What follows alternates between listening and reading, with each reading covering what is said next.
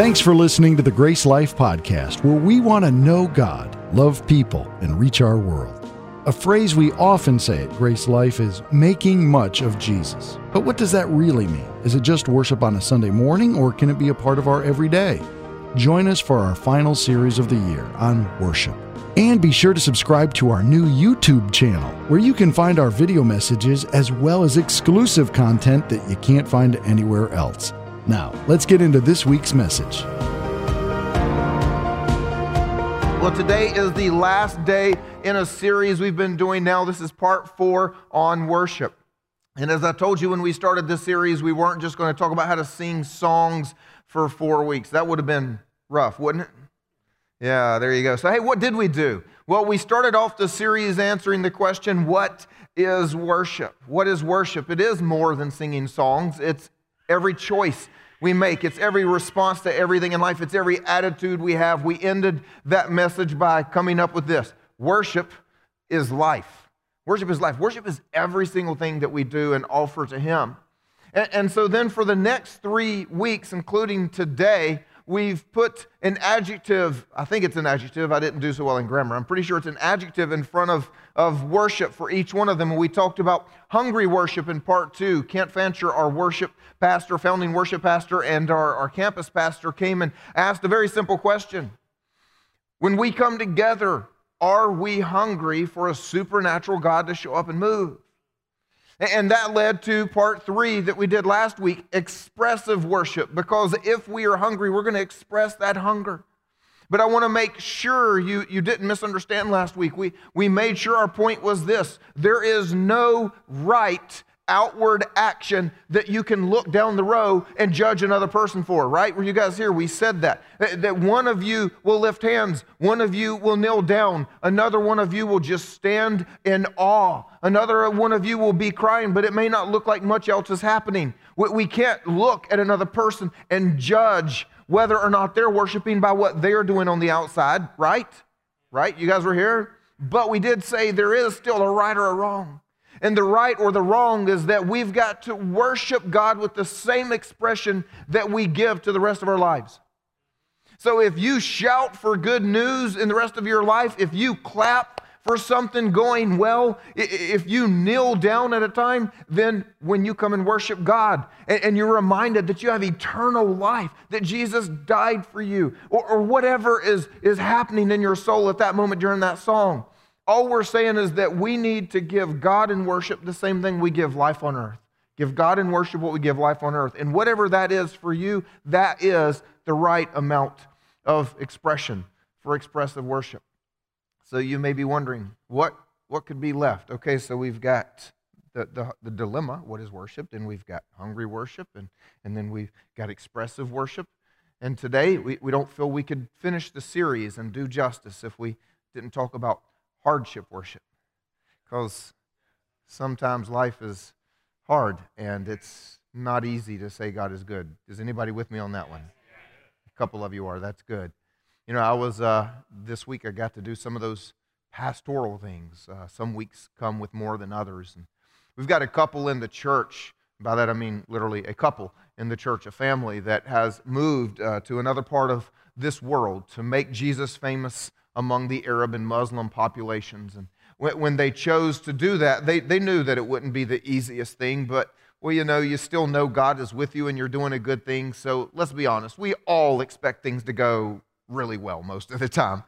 And, uh, you know, well, when they got over there, they, they figured out life was a little lonelier than maybe they were prepared for. And, and they'd been through some challenges and they thought some doors would open and those doors didn't open and some plans completely did the opposite. They moved to be in one nation, and after some time there, uh, it, was clear that wasn't what was going to work out. Maybe th- that wasn't the plan at all. They began wondering, had we even heard from God right? And so, as they began making another plan for a different nation, and all of that just looks like it's just going to be perfect, and man, we're finally hearing from God, then none of that works out. And they end up in another nation temporarily just to be there until something else happens. And then, well, it actually, that's where God had them to be, and things finally start to come together. And just as, as, as things are coming together, just as they're finally starting to get some connections and doors are starting to open, then they have a miscarriage very late in a pregnancy. And uh, well, that, that's hard to prepare for, especially when you have very few people that you know that can walk up and just give you a hug at that moment because of, well, where you are. And then as I was just standing out this morning greeting people, uh, one uh, of our guys came up to me and, and asked if I could pray for him because there's a, a big decision, even on a Sunday afternoon, being made today by uh, some authorities on whether or not their children are going to get to spend Christmas with them or in DSS custody, uh, all due to a third party and, and something that happened uh, in another situation. Just life is hard. Is anybody with me? Life is hard sometimes. And, and the question is how can we say God is good when well, life isn't? That becomes the real struggle. And so that's what we're going to wrap up this series with is eh, none of it would make sense if we didn't bring this into the end. I, I just want us to, to think about the dilemma we have when we say God is good when life is hard. It really comes down to our theology. And, and you know, we all have theology. Every one of us in this room thinks something about God. You may say, I've never been to theology school, I've never taken a theology class, but you still have something you believe about God and life and the way those two should work together. And so when life is hard, we have one of two thoughts in our theology. Some of us, we, we believe the devil's doing it. And, and, well, you know, just man, this is miserable, but it's all that devil. The devil's just mean. The devil's just bad. The devil just causes all this trouble. And, and well, that's good for a while because, well, it makes God look nice. But it also makes him look weak because he's the one you're praying to, and the devil's still, you know, making your life miserable. And so then some of us, we hold to the other side of that coin, and that is, well, okay, so God is doing this, or at least allowing it, however you want to word that. And well, if God is doing this, and by this, I mean those circumstances you wish would go away, well, that, that's kind of hard to say God is good because, well, look at this. Either way, no matter what you hold, saying God is good when life is hard is one of the toughest things that we will ever do. So, what I'd like to do today is share with you something out of Scripture, a great story that I think will at least, uh, it'll help us answer the question how can we? How can we actually say God is good? If you've got your Bibles, you can turn with me to Acts chapter 16. And if not, it's going to be on the screen right here beside us. But we're, we're going to start in verse 16. So 16, 16 here. And, and we're looking at a story uh, about Paul and Silas. And, and Paul and Silas are out on, on Paul's second missionary journey. I mean, he's out traveling the world trying to tell everybody about Jesus, the truth of who he is, about salvation. This is what he's doing. And then, well, he gets a reward for that. So here we go. Let's pick up the story in verse 16. It says as, as we were going to the place of prayer, we were met by a slave girl who had a spirit of divination and brought her owners much gain by fortune telling. She followed Paul and us, crying out, These men are servants of the Most High God who proclaim to you the way of salvation. If you've ever read this story, in, in just a minute, we're going to find out Paul gets really annoyed with her. And you may wonder, like, what's the problem, Paul? I mean, like, she's telling the truth. And she's making it well known to everybody that, like, you're the deal. Except, how many of you know who endorses you is just as important as the endorsement itself, right? Yeah, I, I want y'all to imagine back to the first time you came to Grace Life. And you're like, honey, let's go visit that church. And so you're driving down the road and you're getting ready to turn into the driveway. You put on your turning signal, and, and there's a satanic cult out in the lawn, and, and they've got up their pentagrams and their, their t-shirts with, with whatever on it, and, and they've got a bullhorn going, come on into this church. They preach the truth.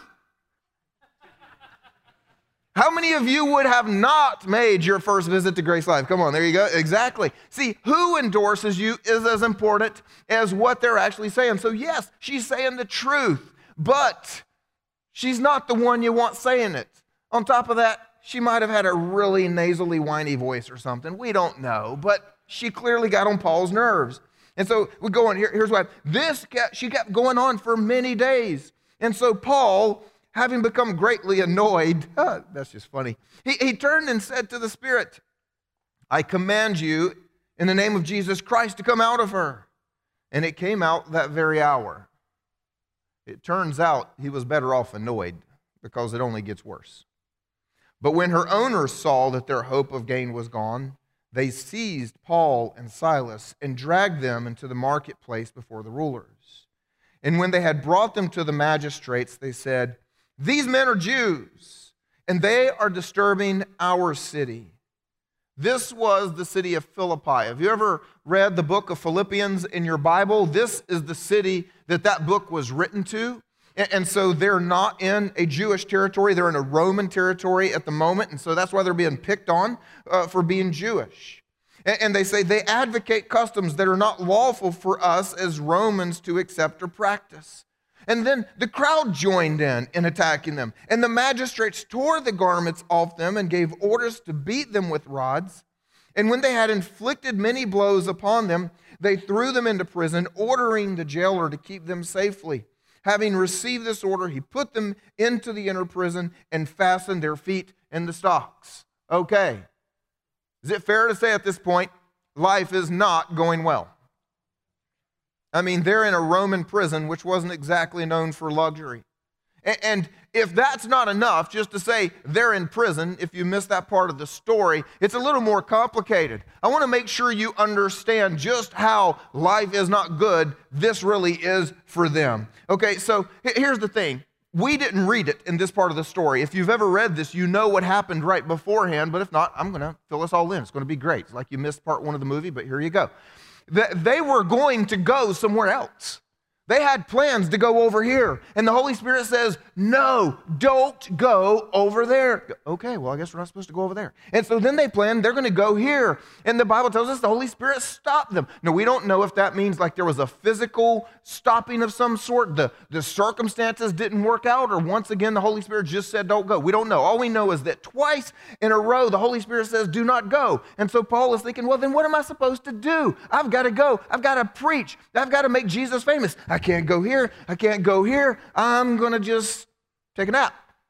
So Paul goes to sleep that night. And as Paul goes to sleep that night, he has a dream, a vision. And it is somebody from this part of the world calling out and saying, Come and share the truth with us. So you can just imagine how excited Paul gets. He wakes up the next morning. he's like, I've got the answer. The Holy Spirit said, Don't go here. And then the Holy Spirit said, Don't go here. And I know why. Because God in a vision told me we're supposed to go here. And they go and end up in jail. Come on, somebody here is, is like me, You're like this American mentality that if I'm doing what God wants me to do, my life is going to be good because that is how God treats obedient people, right? Somebody with me? Every time I got a speeding ticket, I assumed that I did not hear God right. Because God knows where the police are, He knows everything. So if I get a speeding ticket, it is because I didn't hear the Holy Spirit say, turn right and avoid going down that road, because down that road are policemen.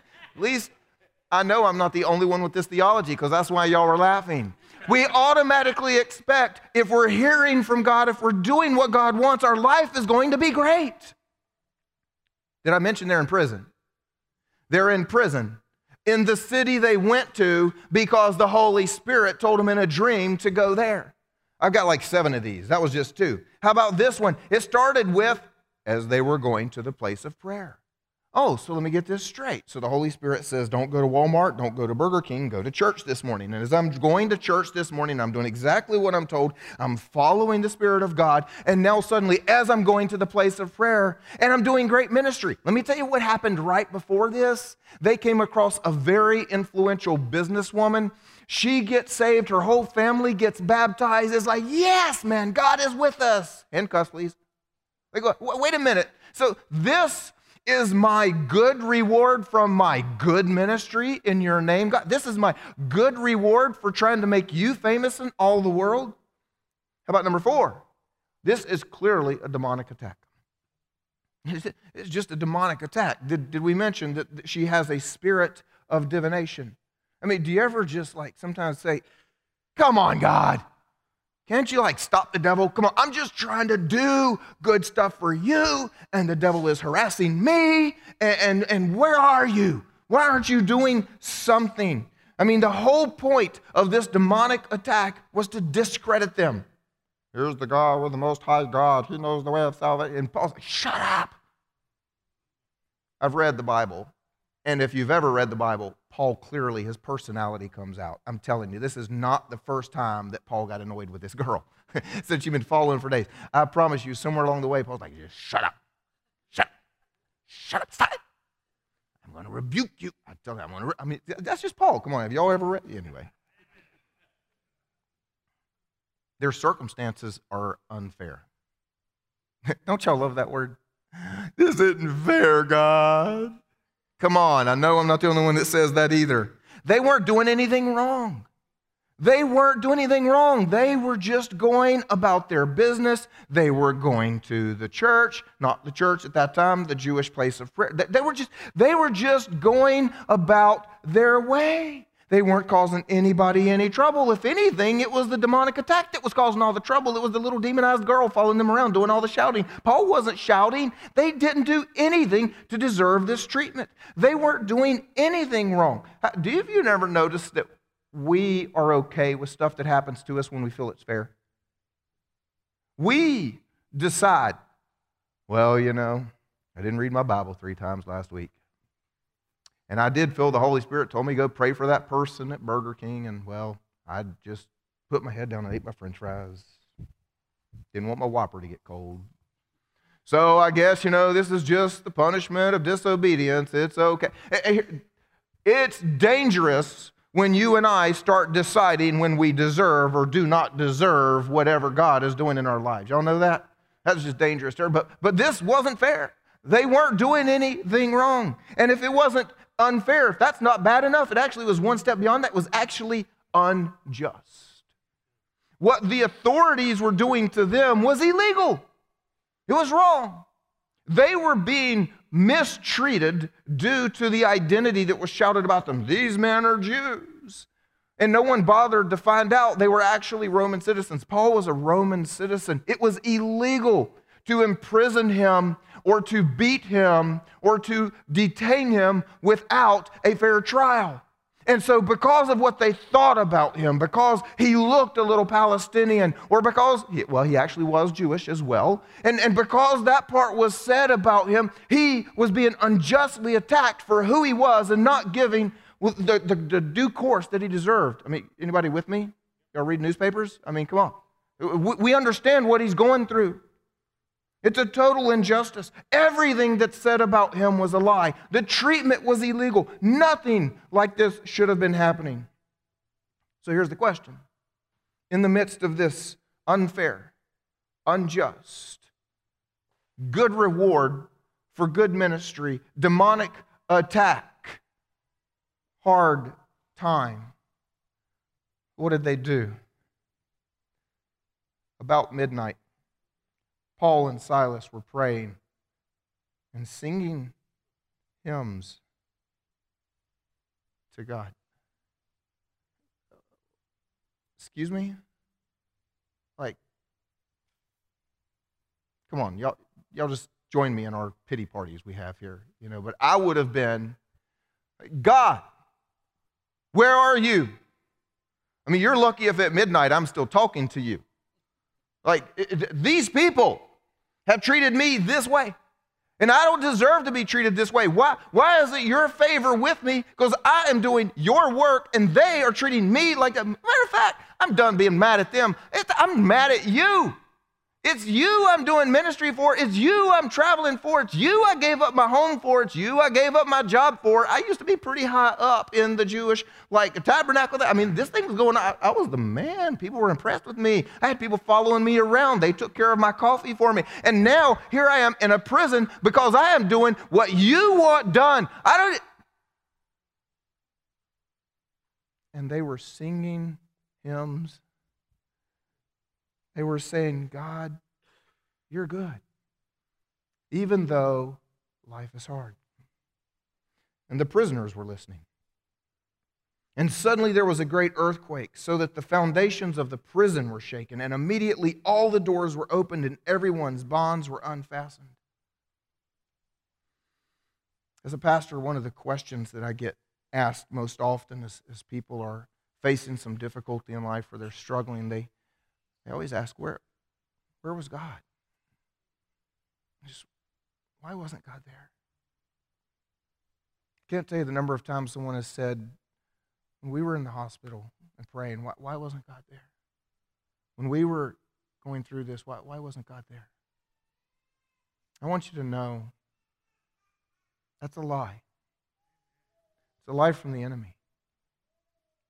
Because you and I do not have the experience of feeling that God is not there.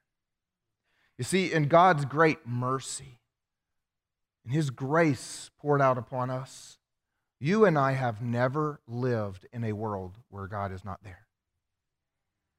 God is everywhere. And on top of the fact that God is everywhere, His Spirit dwells inside of anyone who says Jesus Christ is Lord, which means either you yourself or people around you are filled with the presence of God. His presence is in every room, His presence is upon the earth. The Bible says, Where can I go from your presence? Nowhere. We don't know what it's like to actually be without the presence of God. I'm telling you, He was there when you were in the hospital and you were on your knees and you didn't know if the beep on that machine in the next room would beep one more time. It was God that gave you the strength to stay in that room. It was God that gave you the ability to get up the next day and be mad at God all over again. God was there. The question we're actually asking is why didn't God do something? He was there. Why didn't God do what I needed him to do by that point? If we look all throughout history, if we look all throughout the Bible, if we look at our own lives, the answer is God always shows up on the other side of worship. It just doesn't make sense. We'd like it to be another way, but just imagine for a minute if you were God, it wouldn't make sense to show up before worship. It wouldn't make sense to show up until there's been that moment of, God, you're good, even though life is hard. That's, that's what happened. See, Paul and Silas are singing and saying, God is great. That is the whole point of hardship worship, is saying God is good. That's what makes worship powerful.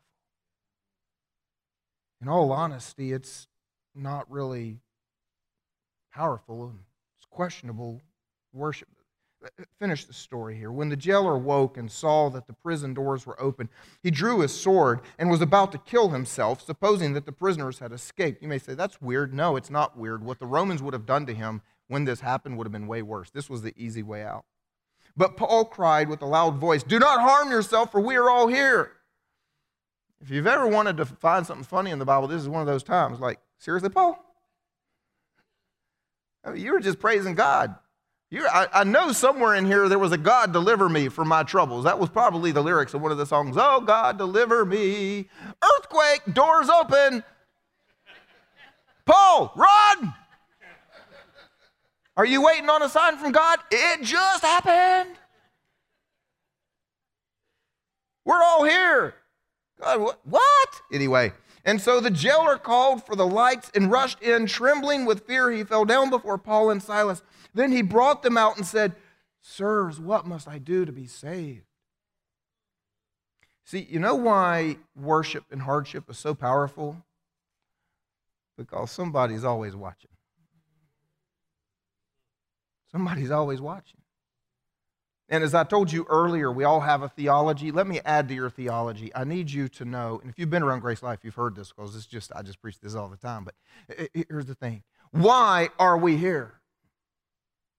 People say all the time, well, well we're here on earth to, to worship God. Yeah, well, that might have been the case in the beginning, but why are we here now? Jesus already came. He already paid the price for our sins. He's already in heaven just waiting. He is ready to bring this thing to an end. Why is it not ending? Why are we still on broken earth as broken people, redeemed, but in 2018? Why? Why, God? That makes no sense except for one thing. Matthew 24, it tells us the end of all of this is not waiting on a really good worship song.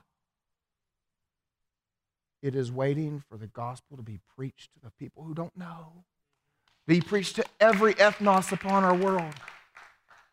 The most powerful thing. If the only reason we are still here is for those who do not yet know, then think about that in the context of worship. What makes worship powerful is when people are watching. I mean, you won the state championship in 4A football. I mean, and we go, God is good.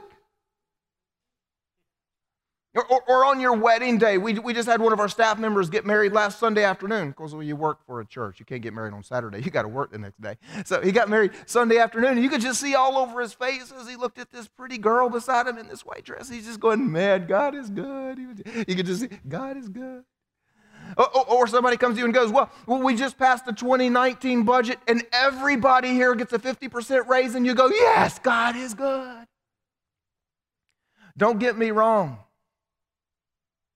God deserves credit where credit is due, and God is behind all of that. The Bible makes it very clear that a wonderful wife is from Him. Your ability to go to work and to be a good employee, and the capacity that you have, the giftings that are in you, they're from God. You should say, God is good when you win the championship. He's the one that gave you the ability to run and to catch the ball. You should say that God is good. Don't misunderstand what I'm saying. But the question is if you can say God is good when you win the championship, can you say God is good when you stand on the field and that team just won the championship? Because about 50 feet away, somebody else is going, God is good. Isn't that funny how we do that? If you can say God is good on your wedding day, can you say God is good when you sit in my office with your spouse on a couch opposite sides? If you say God is good when the budget gives you a 50% raise, can you say God is good when the 2020 budget comes out and they say the exact opposite of last year? We're actually going to have to let half of you go, and you're one of them. Because somebody's always watching. And it seems like the breakthrough for God is on the other side of our worship. See, the right response for us is to make a decision. That's what we have to do today. We have to make a decision. Is God good because He's good? Is God good because He's good? Or is God good because your life is? It's a decision we all have to make today. God is good because God is good, or God is good because my life is. Because that question, the answer to that question will tell you what you actually believe about God. Is God God, or is God your genie in a bottle? You see, how we worship in hardship tells us what we actually think about Him. Did y'all notice that, that third song we were singing? I think it was the third song, or I don't know, it was one of them. We were singing this song, Worthy is your name, Jesus. Worthy is your name. Not worthy are my circumstances this week. But worthy is your name. Your name is Jesus. On my good days, your name is Jesus. On my bad days, I worship because you are God, not because my life is good. And that is the decision that we have to make. Because once you make that decision, then you've got to declare it to the world. I will worship my God no matter what my experience on earth holds. Any of you ever heard the story of Shadrach, Meshach, and Abednego? If you're new to church, there were these three dudes that were told, You will bow down and you will worship a statue. And their answer was, Nope. And as everybody else bowed down and they stood up straight, it was a little hard to miss them. So they got in trouble. And King Nebuchadnezzar dragged them over, and he was about to throw them into a fiery furnace. If you know the story of the fiery furnace, it was so hot that the people who threw them in died. And the king says, uh, uh, Why would you not bow down? What are you going to do? Check out their answer. Shadrach, Meshach, and Abednego answered and said to the king, Our God, whom we serve, is able to deliver us from the burning fiery furnace. You just wait and see. He can lift us out of this thing with his hand. He can make us fly like birds. I mean, we might just float like clouds. Our God can do anything because this is who he is. He can do anything. You just wait and see Nebuchadnezzar because there is a show about to happen. Unless he chooses not to. In which case, be it known to you. We'll die in there. We will not serve your gods. We will not worship the golden image. If you know the story, yes, God showed up and they were saved. They were put in and they did not burn. but they were willing to die worshiping. There are so many supernatural stories of a supernatural God showing up with supernatural results if people would just declare to worship Him. I mean, we've got Paul and Silas. Earthquake gets them out of prison. We've got Shadrach, Meshach, and Abednego in the fiery uh, furnace. We've got Daniel in the lion's den. We've got the Israelites trying to cross the Jordan River. We've got Jesus on the cross. I mean, the stories just go on and on and on of a supernatural God showing up and doing supernatural things. And I would love to tell you that's the point of today's message, but it is not.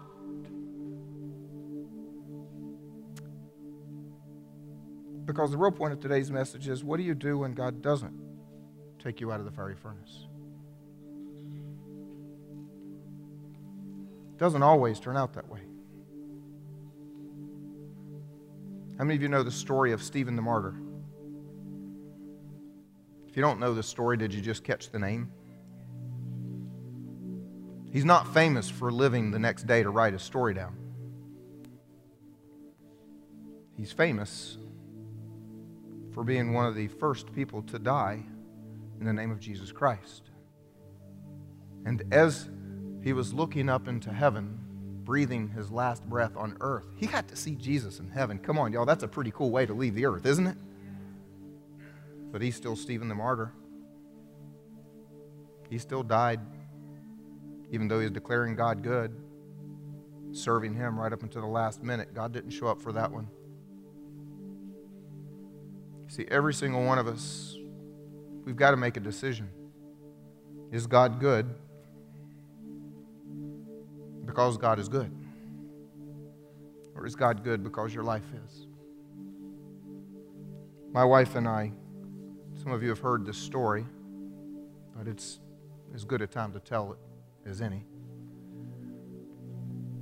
We had a, our second child was diagnosed with a, a fatal birth defect, and we carried her to term, believing that we have a supernatural God that will show up on the other side of worship. If we will just carry this child, declaring to the world that our God is good and our God will do a miracle. And seven months later, our God did not do a miracle.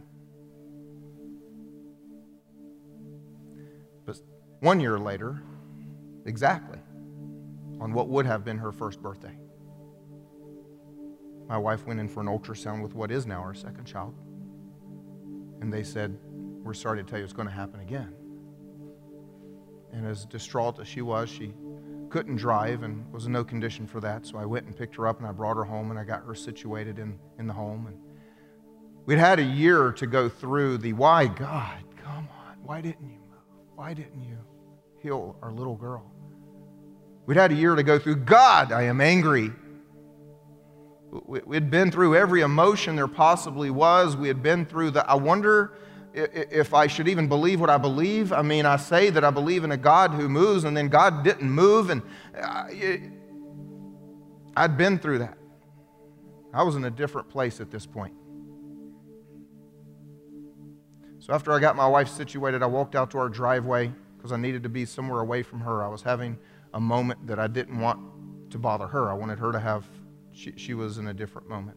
I, I just knew that I had to do something. And so I went out to my driveway. I didn't care who was watching. I'm sure it was a funny sight.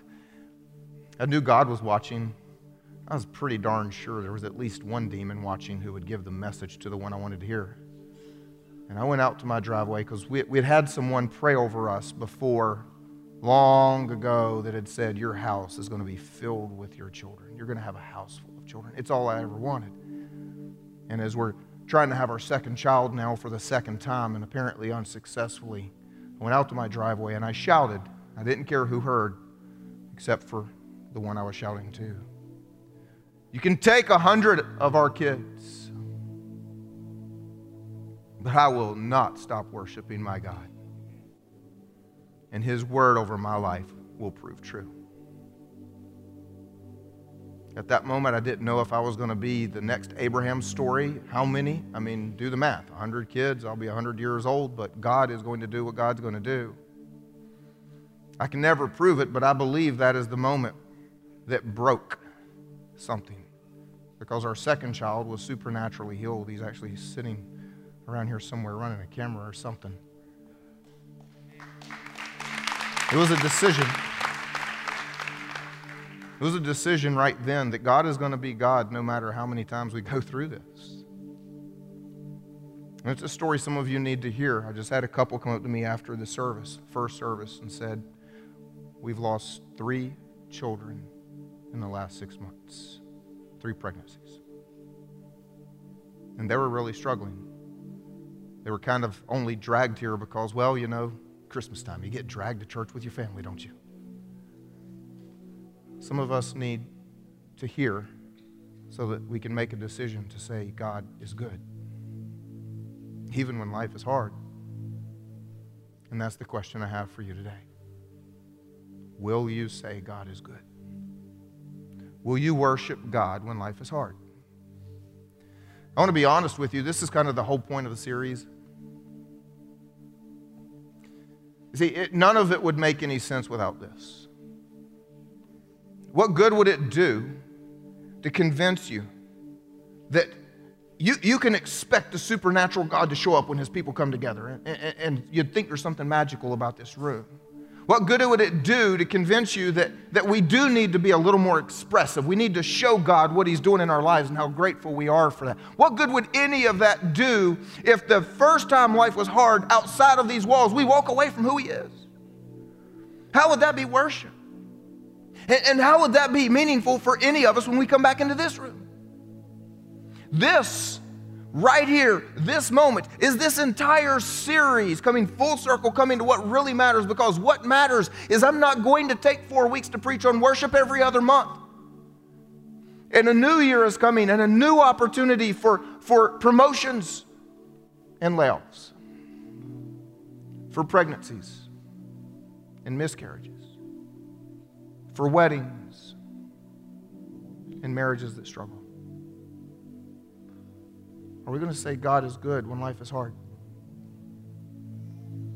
You see, this series, this idea was really, it was born out of something, or at least today's message was born out of something that, that God just, He began to put into me. And, and I don't really know where it came from or why, but every Thursday morning, it's the last, we work Sunday to Thursday. So every Thursday morning, in order to prepare for the weekend, any staff anywhere gathers in the auditorium here, and we pray for what God's going to do in this room over the weekend.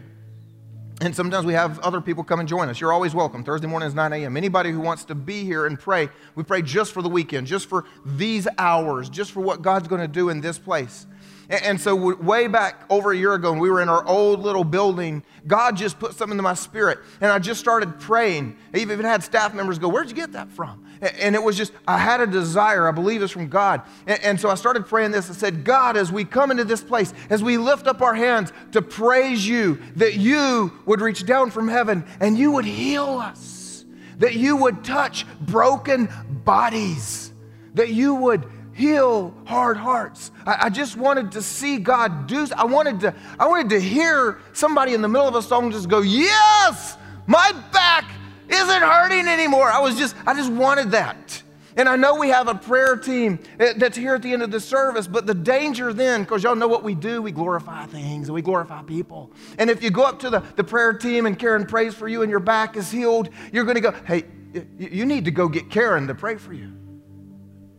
I mean, we, it, it, the Israelites did it with the thing Moses used to hold in his hand, looked like a snake. I mean, they, they just started worshiping that instead of the God that gave it to them. We, we would, I just wanted God to do what only God, nobody's praying for you, nobody's touching you. You just lift up hands and go, God, you are good. And suddenly your back is healed. That was my prayer. I always had a vision that it was people with back pains, that God would start with the back, somebody whose back hurt.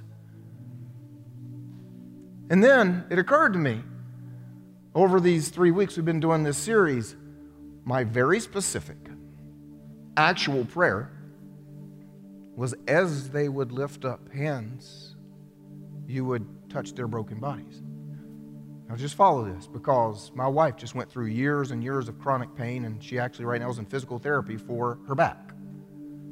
And I can tell you that if you need a supernatural healing in your back, the hardest thing for you to do is to lift your hands up. You see, the hardest thing for us to do is what hurts. And when we say God is good in the midst of something that hurts, and for you, that may not be your back and it may not be lifting hands. Lifting your hands might be easy for you, but it might be saying that God is good in the midst of this marriage that you just think has no answer. Because you think that person's heart is so far gone. For you, it, it might be saying God is good. Your greatest hurt might be when you look at your finances and you just don't know how. Actually, your greatest hurt might be giving in the midst of your finances. You know what the coolest part of this story is? God answered this prayer at least once last week because as I was sharing it with the staff that I was going to talk about it, they said, Oh, by the way, that happened last Sunday. Was actually Walter sitting right over there. Walter had a pinched nerve. He didn't even know we'd be praying this, and it hurt him to lift his hands. But if y'all know anything about Walter, he's going to lift his hands anyway.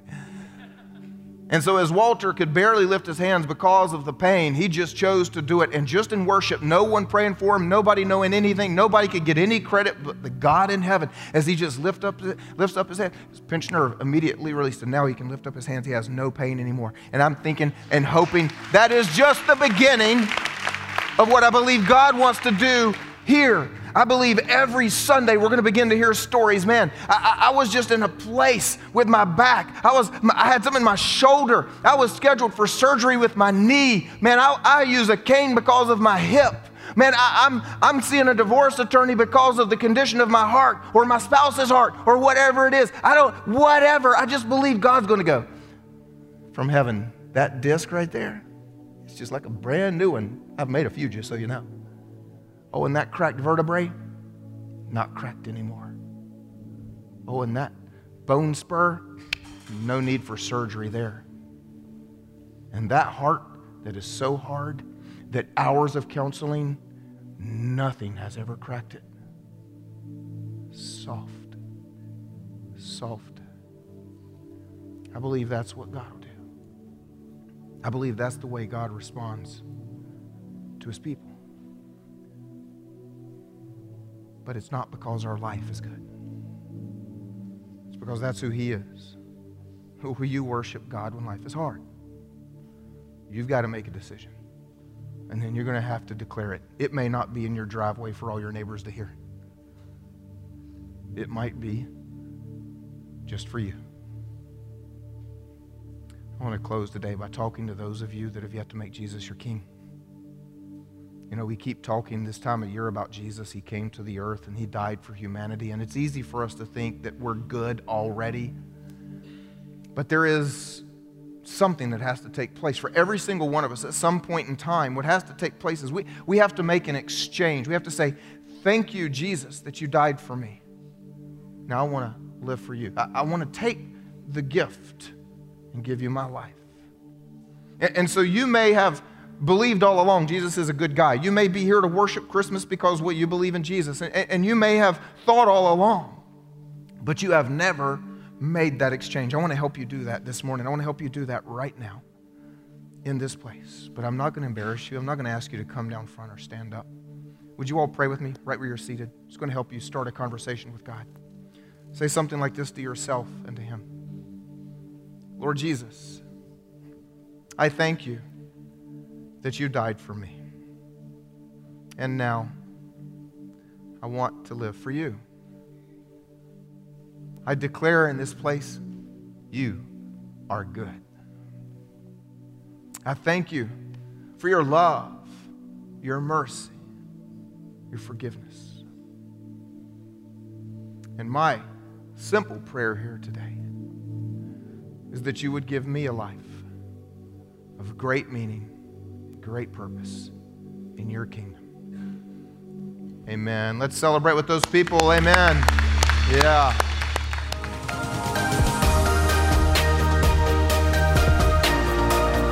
Thank you for joining us for this week's message. If you've made the decision to follow Jesus, congratulations. It's the best decision you'll ever make. If you've been impacted in any way, we'd love to hear about it head over to gracelife.church/resources where you can share your story and find other tools for following Jesus. We hope you go out and make Jesus famous in your world.